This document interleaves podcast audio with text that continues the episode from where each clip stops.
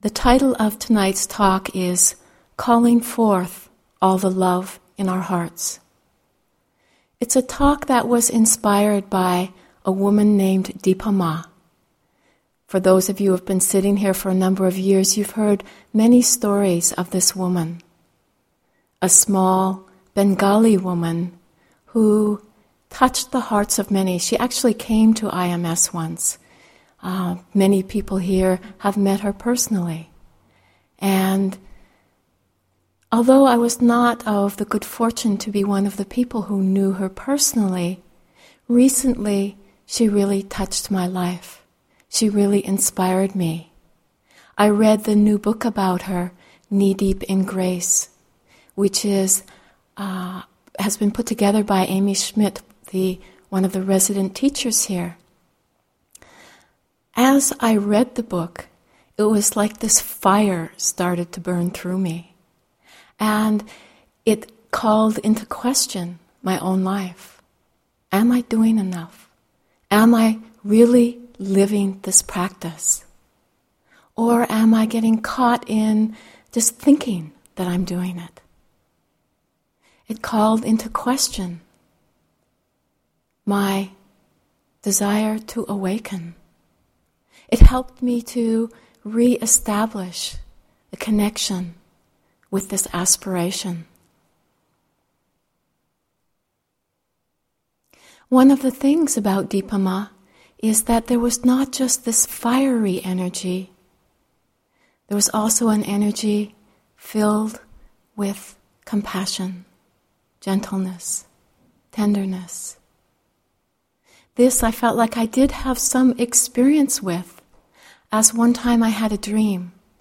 I dreamt that I was sobbing and sobbing, and I had my head in her lap, and she was gently patting me on the back and rocking me.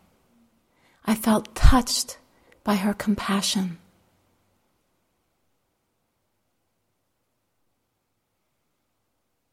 The story of Dipa Ma's life is quite remarkable, and I will only touch briefly on it but it in itself is the inspiration, the, the model that she was.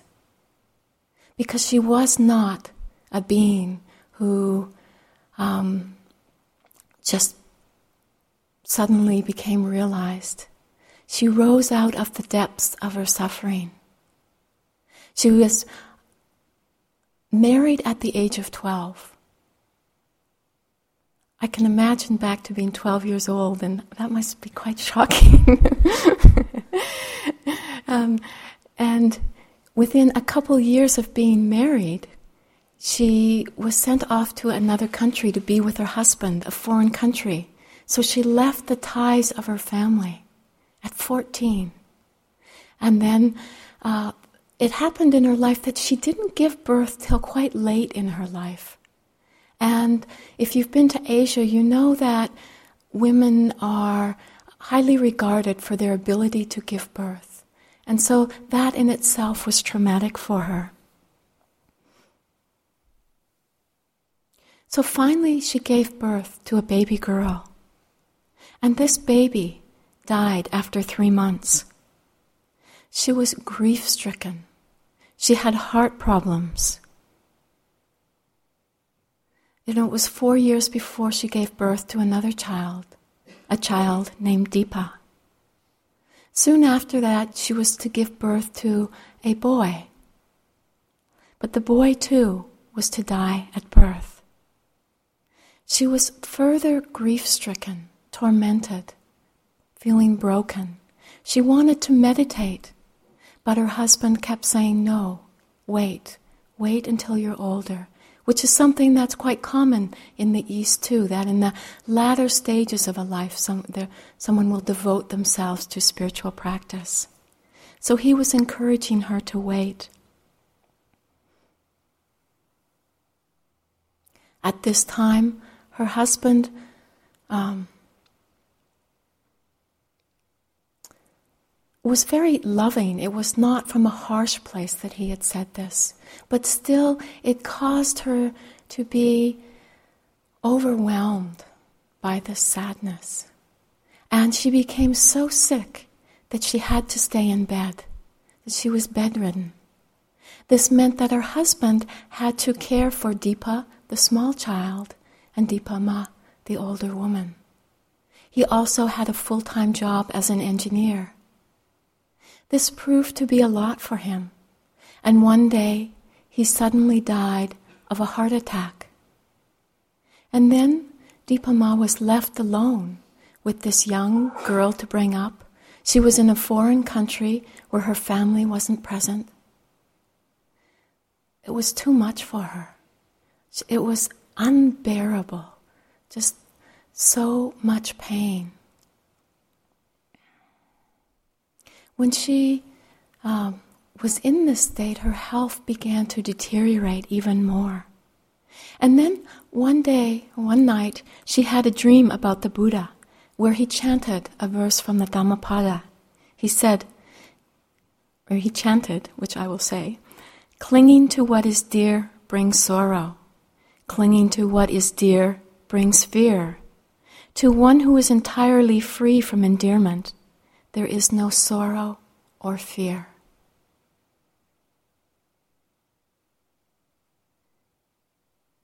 When she awoke from this dream of having met the Buddha, having heard this stanza, she woke up calm and peaceful, and with the resolve in her heart that she must awaken, and that she knew she had the wisdom to know the path to awakening was meditation. She wanted to practice until she was free from all attachment and sorrow. Out of her suffering arose this, this, this, this desire to awaken. She came to practice with a very strong determination. And in a very short period of time, she had insight that was transformative. Out of this, her health improved and her grief vanished. She continued to practice for the rest of her life. She also began to teach. She began to share what she had experienced. And one major piece of it was no matter how much we have suffered, no matter how much pain we experience, freedom is possible. Possible for each and every one of us.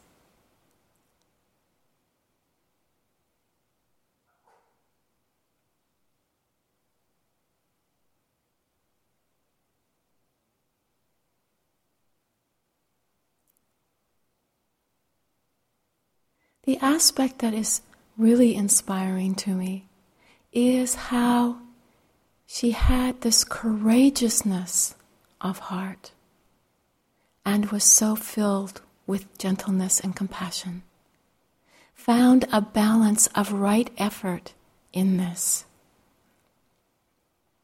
We find that this is evident in her statement where she says, Practice without regard for body or life with all the love in your heart.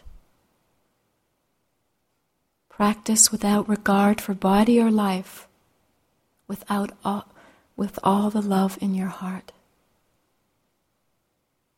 In the book, Knee Deep in Grace, Amy Schmidt says, Dipa Ma perfected a mature form of effort, one that encompasses both strength and ease, the masculine and the feminine. Practice requires more than a zealous samurai warrior attitude. It also demands that we find compassion and love within ourselves. We can come to practice like Dipa Ma, from a place of childlike wonder that is invincible in its truth and sincerity.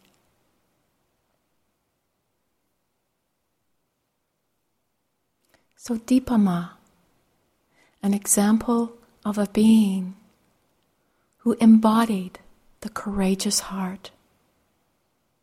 Through her living example, has inspired so many. When she talks about calling forth all the love in our hearts, it's not such a simple task. We find that our hearts are covered over with many habits habits of fear, terror, habits of not being good enough, can't do it, judging ourselves.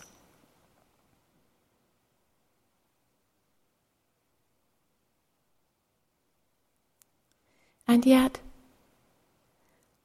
one way that we can have a sense of calling forth the love, all the love in our hearts, is to look at how we approach the practice, how we come to the practice. We can let it be on fire with our aspirations, our motivations. We can let it be rooted in our sense of possibility, the sense that the freedom that Dipa Ma talked about is possible for us. We can become very deeply motivated by this aspiration to awaken. To, we might all have different words for how we feel it in our hearts, whether it's to awaken, to be liberated, to be free, to be at ease and at peace.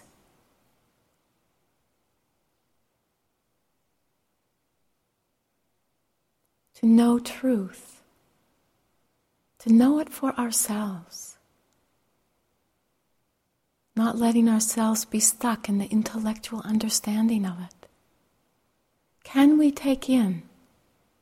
It's possible for us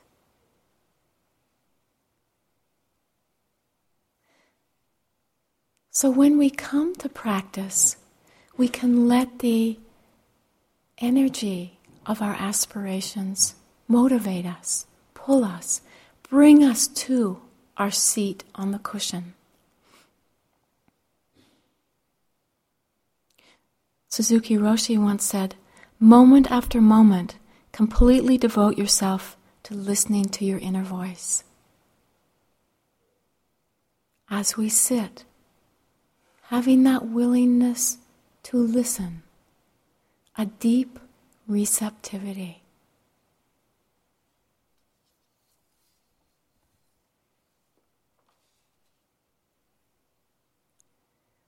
As the voice of I can't, it's too much, I can't bear it, comes up, to remember Dipa Ma in her strength, in the midst of suffering, how her aspiration, motivation arose.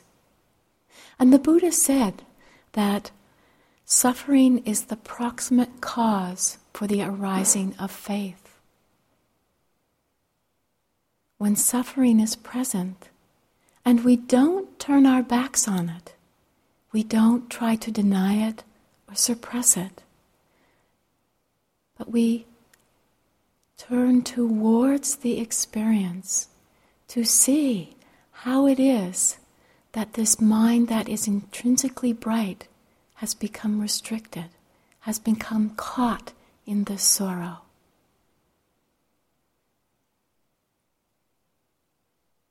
The faith arises in these moments when we can let go of the chit chat of the mind and be silently with the pain be silently with our experience.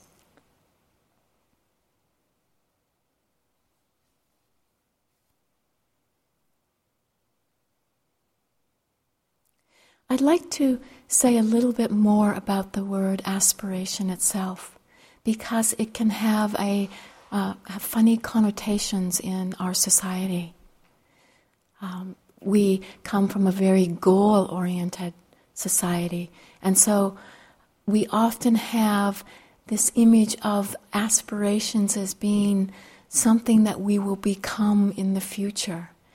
Often our aspirations are linked to careers, what we will do with our lives. I mean, remembering back to being a small child, and how many times will you ask, were you asked, what will you do with your life? What do you want to become? Not how do you want to be? You know, It, it's, um, and we find with these aspirations that they can be on a really intellectual level, that they aren't the intuitive sense of aspiration. And so when we hear the word aspiration, we can start to hold it in that same way, where we hold it in the realm of becoming, like that carrot in front of our nose, that, you know, wish to be liberated, to be free, and I'll do this and this and this. I'll sit my three month retreat and then I'll be free. No, and it, it doesn't happen like that. And it's not such a wise holding of this desire to be free. We need to learn to hold it in a really skillful way, to hold it in a way that it inspires us in this moment rather than binds us. And when we can learn to do that, it becomes uh, a strong motivating force. It helps to guide our lives. It helps us to make wise choices. In, in the way of, we're in a situation where we need to make a decision about what to do. Our aspiration can help us to see is this going to lead to further greed, hatred, and delusion, to further suffering? Or is this going to help to alleviate suffering, to unbind the heart? when we have the aspiration to be free, freedom is only possible here and now. So it turns us back to our experience rather than forward into becoming.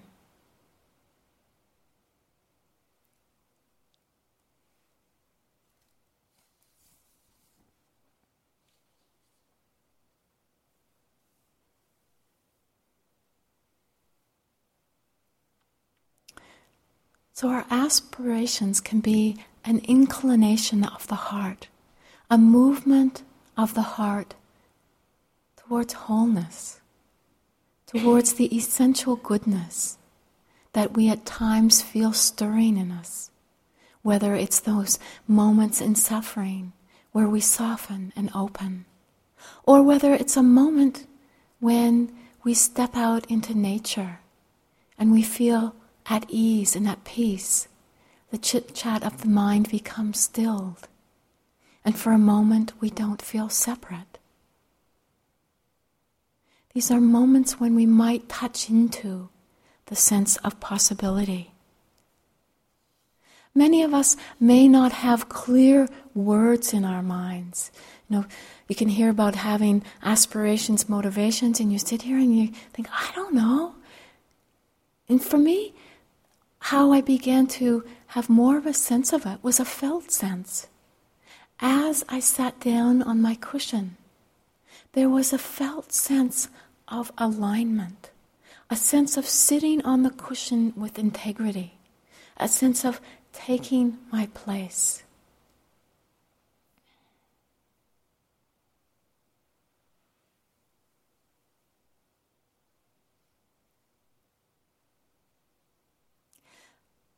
The aspiration to awaken is said to be a wholesome quality, necessary.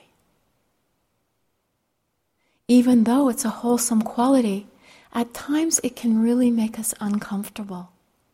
And it's quite likely there's times in our lives when we weren't really sure what was happening. And it may have been a sense of this aspiration surfacing, and we didn't have the wisdom to recognize it or to know it. I was reminded of this earlier this year when I traveled back to the city that I was born in. This city is in Canada, it's in the middle of the prairies. And when I was a child, I believed it was the middle of nowhere. my urge was always to want to go, to get out of there, to um, find somewhere else. It was an urge that my parents actually moved from that city, although we went and visited that city many times over the course of my teenage years. Um, it was always like journeying to the the, you know, feeling like I was going to prison or going into a place where I, I could get stuck there. That was the fear. I would get stuck there. And so I would go there, and inside I would just go berserk. Know, it would just the sense of wanting to lash out. So rebellious teenagers, what happened, and you know, just this, and it was just this raw energy. And yet, when I went back there this time, I could see it's actually a beautiful place. There's lots of attributes to it. What I had the sense of be, touching into that energy again and recognizing it as it was just the desire to be free. But it didn't know how to move. It didn't know what to do. And so it was just pushing, pushing all of the edges because there was a sense of something being wrong. And you know, it's so it's that urge for happiness. And we don't have the wisdom to really support it, to let it guide us. And yet it does. Because I know there came a point where I was introduced to practice at the age of 16, and it resonated. Something was like, whoa, everything, you know, knowing that I was hearing something of value, meeting someone who meditated, and I didn't know what it was about that person, but I knew they were different. And, and it starts to become this homing instinct when we can follow it, let it guide us. And fortunately, we become more skillful. So we aren't just bashing out at the world to try and find this happiness. It's a very strong force. I had a dog once who um, somehow the story links to the, the strength of this urge. She was a husky, beautiful dog. Her name was Sasha. We lived out in the country, and she was so close to being wild. It was amazing. Also, a very sensitive being. One time I went to the city to visit my parents, and um, upon visiting them, we were in their house for a few days, and then I drove over to the opposite side of the city, which was, uh, it was about 45 minutes of driving through a city, all city in between. As I drove, Sasha laid in the back seat. And we got to my sister's house, got out of the car. My sister had a dog who was quite aggressive and territorial. I didn't kind of twig to how strongly so, and so I went into the house, left Sasha outside with the other dog. When I came out, Sasha was nowhere to be seen. So I looked around the neighborhood, you know, you know, looked for hours for her. I went home, I put ads in the paper, you know, I did everything I could to, to try and find her. And then several days later, it was like, she's gone. It's okay. This is what's happened. It happened that on the morning I was about to leave, I went to the front door of my parents' house and I opened the door, and there was Sasha. She was trembling and shivering. She was totally frightened. And yet, this, this urge inside her, and I don't pretend to know about the instincts of animals and whatever, but there was something that pulled her, that guided her. And we too have the same instinct. We just have to learn to listen. And this is what we do through the practice. This is what we do through nurturing this aspiration with mindfulness. We call forth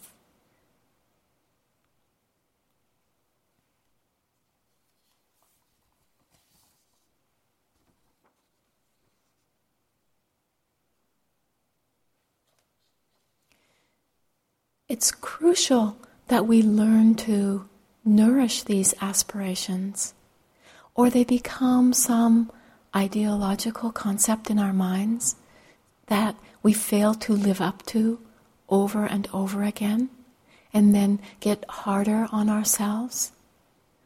And they can even wither and die, and we start to move listlessly through life we start to shy away from anything that puts us um, in danger of feeling that urge, feeling afraid of what it might do. We can move into th- fear thinking of what our might look like, life might look like if we follow through with this energy. And as a result, we start growing numb, start closing our hearts off. And in the worst case, we might not recognize this until we lay on our deathbed, filled with regret and remorse.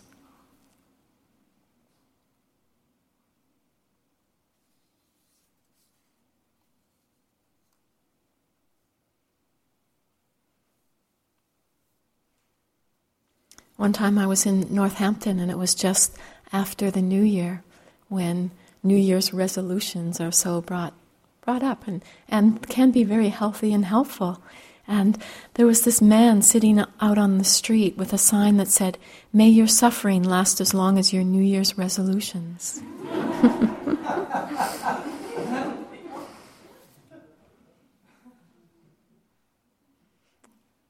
we have to give these resolutions, aspirin, aspirations, conditions to grow in.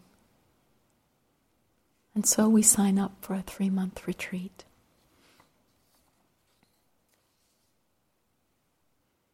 And getting here, we have to call forth effort or energy. It's not enough to just have these aspirations. In Pali, the word for energy is virya. And virya has the quality of heroic energy or courageous energy. This heroic, courageous energy is the energy through which we turn towards our difficulties, where we're not daunted by our experience. There's a story that to me represents something of heroic effort or energy. It's about a musician named Itzhak Perlman. He's a violinist and uh, some years ago was playing in New York City. Perlman had polio as a child, and as a result, he wore braces on both of his legs and walked with two crutches. So at this concert, as he entered onto the stage, he moved very slowly, very painfully, and yet majestically within that pain. When he would get to his chair, he would have to slowly lower himself down and then take off the braces, put down the crutches. Um, and he'd tuck one foot back and one foot forward.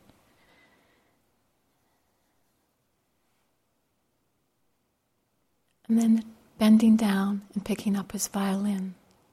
As he does all this, the audience had become used to it. People who had seen him before knew of this, waited quietly, patiently, watching him move.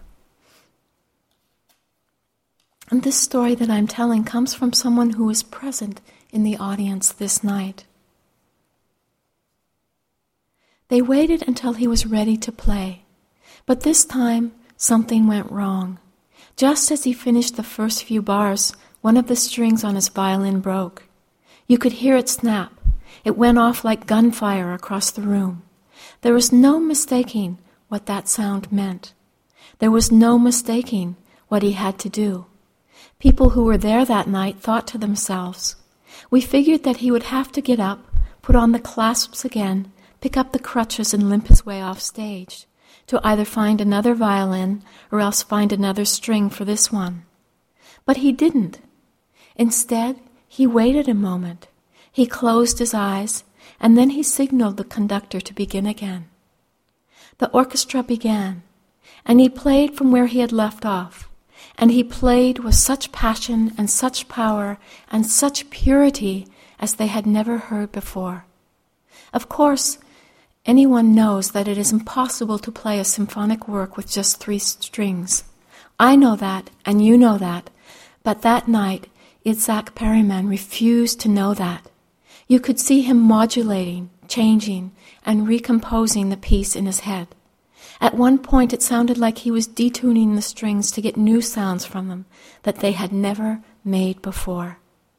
When he finished, there was an awesome silence in the room, and then people rose and cheered. There was an extraordinary out- outburst of applause from every corner of the auditorium. We were all on our feet, screaming and cheering, doing everything we could to show how much we appreciated what he had done. He smiled. He wiped the sweat from his brow.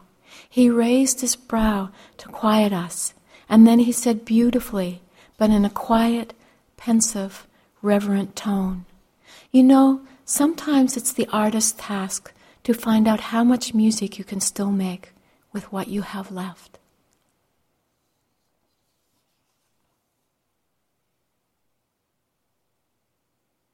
He faced his challenge. He didn't shy away from it. He gave himself over to it with all the love in his heart. He wasn't daunted by the thoughts that this isn't the optimal conditions. He worked with the conditions that are present.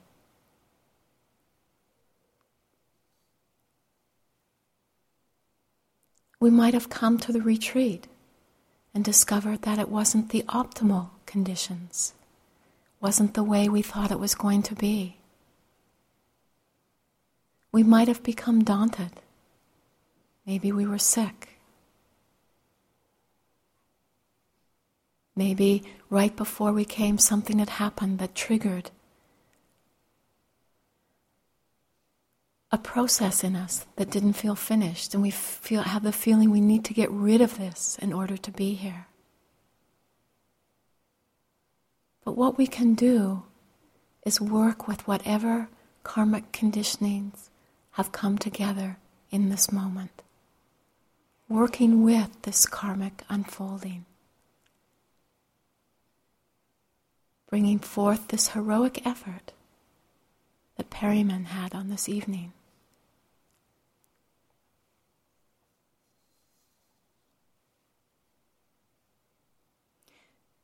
This courageous energy helps us to face our fears, helps to face the fears that can keep us bound, isolated.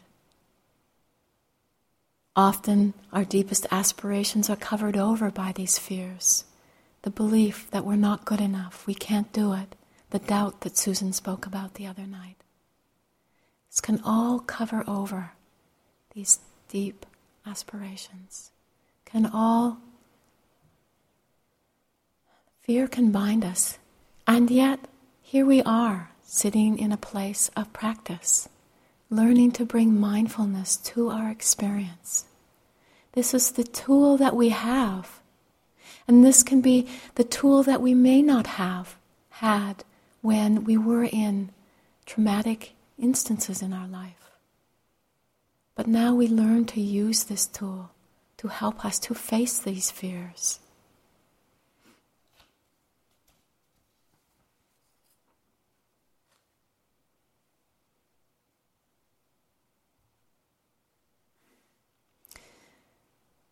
Having a courageous heart doesn't mean that we won't experience fear, but just that we won't be stopped by the fear, or we won't be run by it. And we have to see. Sometimes we will have strong energy and we will be able to go right to the intensity of the fear. And sometimes we'll only touch the edges of it. We'll only be aware of it being there and having to call forth in those moments the compassion and gentleness and tenderness to hold this being that's in suffering with tenderness.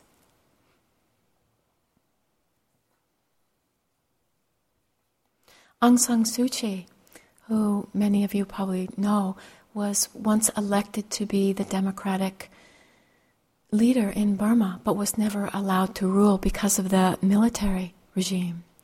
Spent many years under house arrest and has also been a, a, being who has this courageous heart that hasn't she hasn't let herself be stopped by her fear and yet,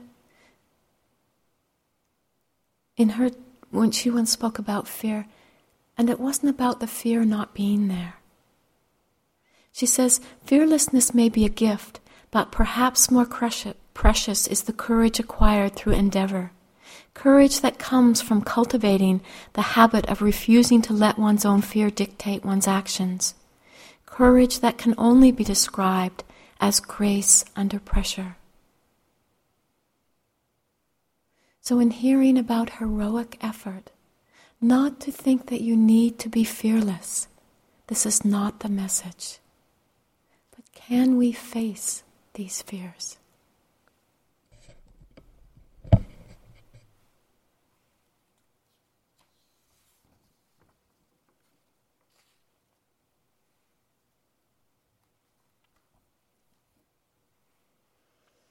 Talking about courageous energy or the heroic quality can bring to mind warrior like images that can get us caught in struggle. They can throw us into the energy of striving, of pushing, of wanting. This is once again where we're holding our aspiration in an unskillful way. And it's common at the beginning of a long retreat. We do come with that determination. We do come with a strong conviction and yet, we have to let our effort be balanced. We have to let it be inclusive of how things are unfolding. It can't just be the force of the wanting mind. At times, we might actually find that what we're calling our aspirations is really our expectations. That we've come to the retreat with expectations. And these get hammered in the first period of practice. I don't know if you're still holding on to them, but they take a, a um, bashing and they become quite painful when we hold them in unskillful ways.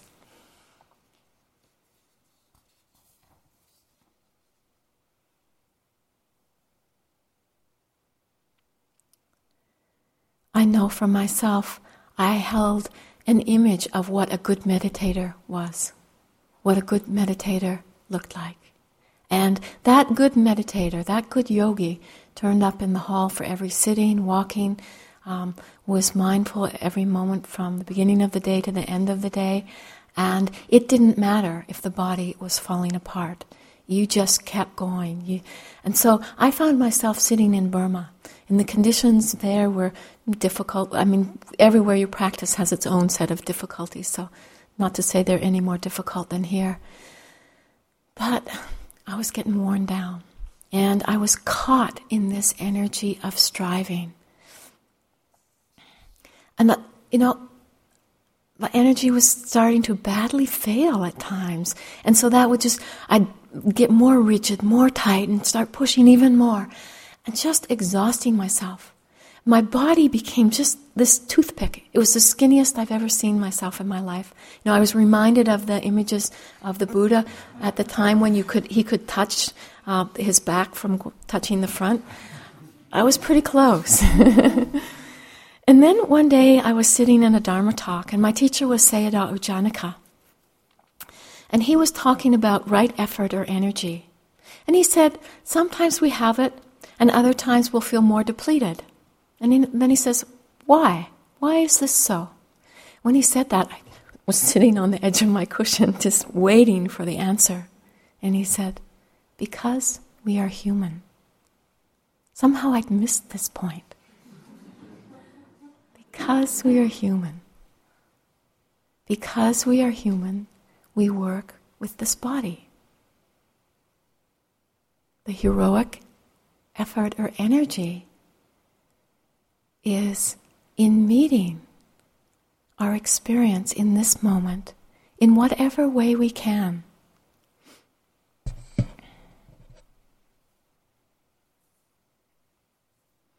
We can get a little confused when we listen to Dipa Ma's statement where she said to practice without regard for body or life.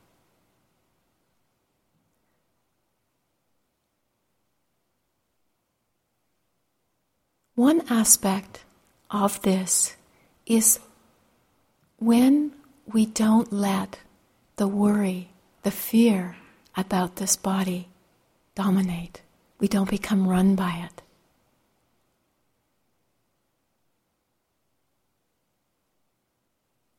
I know I've spoken to a number of people um, just in the interviews to date whom are being well exposed to sickness, old age, and death, the heavenly messengers.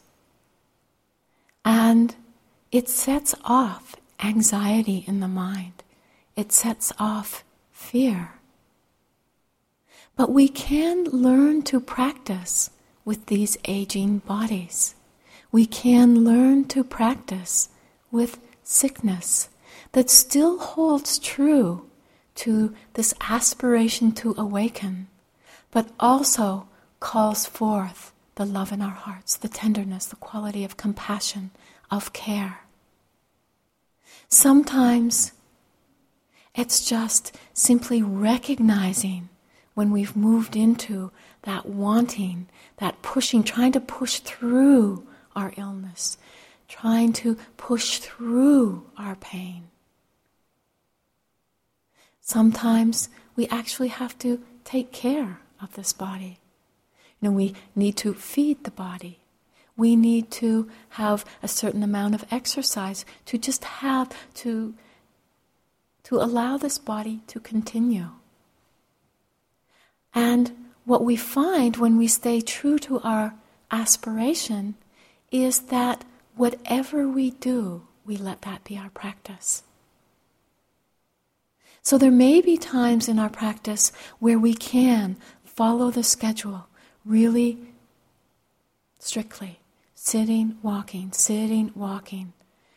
And that's really helpful. It's great at those times. And then we may hit a time when that's not possible.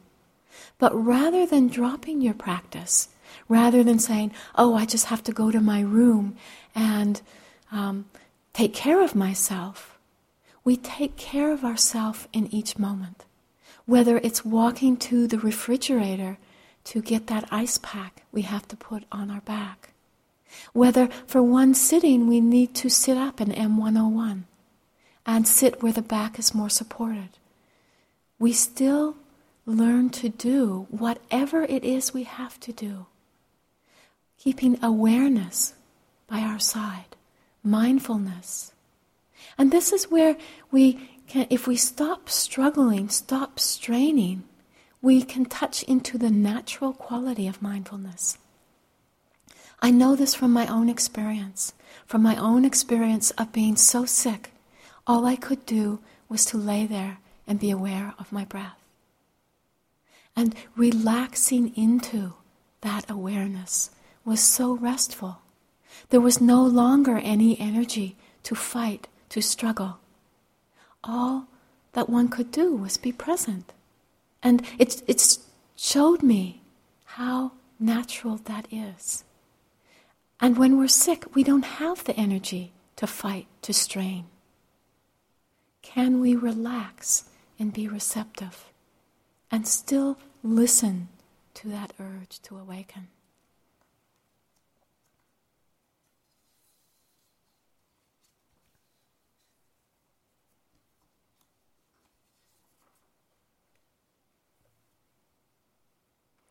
Our heroic effort won't always be as Itzhak Perlman displayed, but it can often be experienced in just the simplicity of remembering to come back. Remembering to come back to this breath, this moment. Just staying steady in that effort.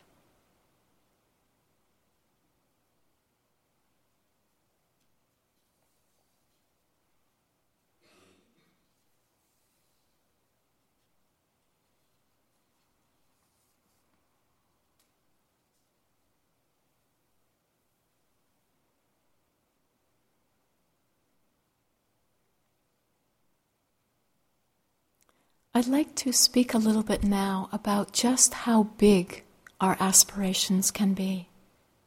How we don't have to be meager or miserly in our aspirations. And in fact, letting them be big can bring an even stronger energizing force into our lives. We find this with the aspiration of bodhicitta. Bodhi means awakened, and chitta means mind. Bodhicitta means the purified and fully developed heart mind, the awakened mind. The practice of bodhicitta is where we journey on this path of awakening, not just to benefit ourselves, but to let our practice be of benefit for all beings. This energy helps to bring a real integrity and purpose into our practice that is not just self referencing, not just so that we can be free from pain and suffering, but that through this practice, all beings everywhere can benefit. I know I first started doing this practice because of my own pain and suffering. And at one point, I began to notice that as I became more calm, peaceful, it had an effect in the world. And then the aspiration starts to shift even more when we recognize that our initial reason for doing the practice can be very vast, unlimited, can be so that the power of the awakened mind can touch all beings everywhere.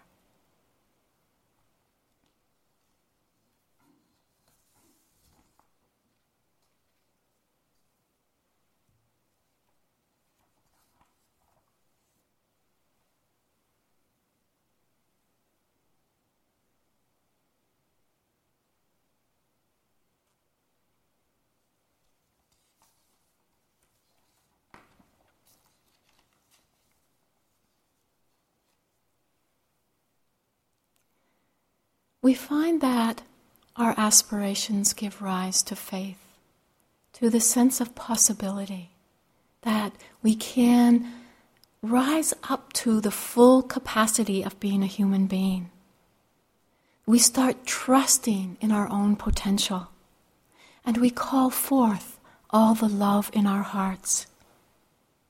This brings about a tremendous energy into our practice, into the work that we're doing here an energy that's not daunted by our difficulties, but helps to bring a steadiness to our efforts. And at the same time, it helps us to be able to surrender to the process, to the unfolding. And that we can let this work that we do here be for the benefit of all beings everywhere. I'd like to close with um, a prayer that expresses to me the vastness of our aspirations, of what they can be. This is from Shantideva, who was a great Indian meditation master from the 8th century. This is called the Seven Branch Prayer. May I be a guard for those who are protectorless, a guide for those who journey on the road for those who wish to go across the water, may I be a boat, a raft, a bridge. May I be an isle for those who yearn for landfall, and a lamp for those who long for light, for those who need a resting place, a bed. For all who need a servant, may I be a slave. May I be the wishing jewel, the vase of plenty, a word of power, and the supreme remedy. May I be the tree of miracles, and for every being, the abundant cow. Like the great earth and the other elements, enduring as the sky itself endures, for the boundless multitude of living beings, may I be the ground and vessel of their life. And thus, for every single thing that lives, in numbers like the boundless reaches of the sky, may I be their sustenance and nourishment until they pass beyond the bounds of suffering. So let's just sit for a moment.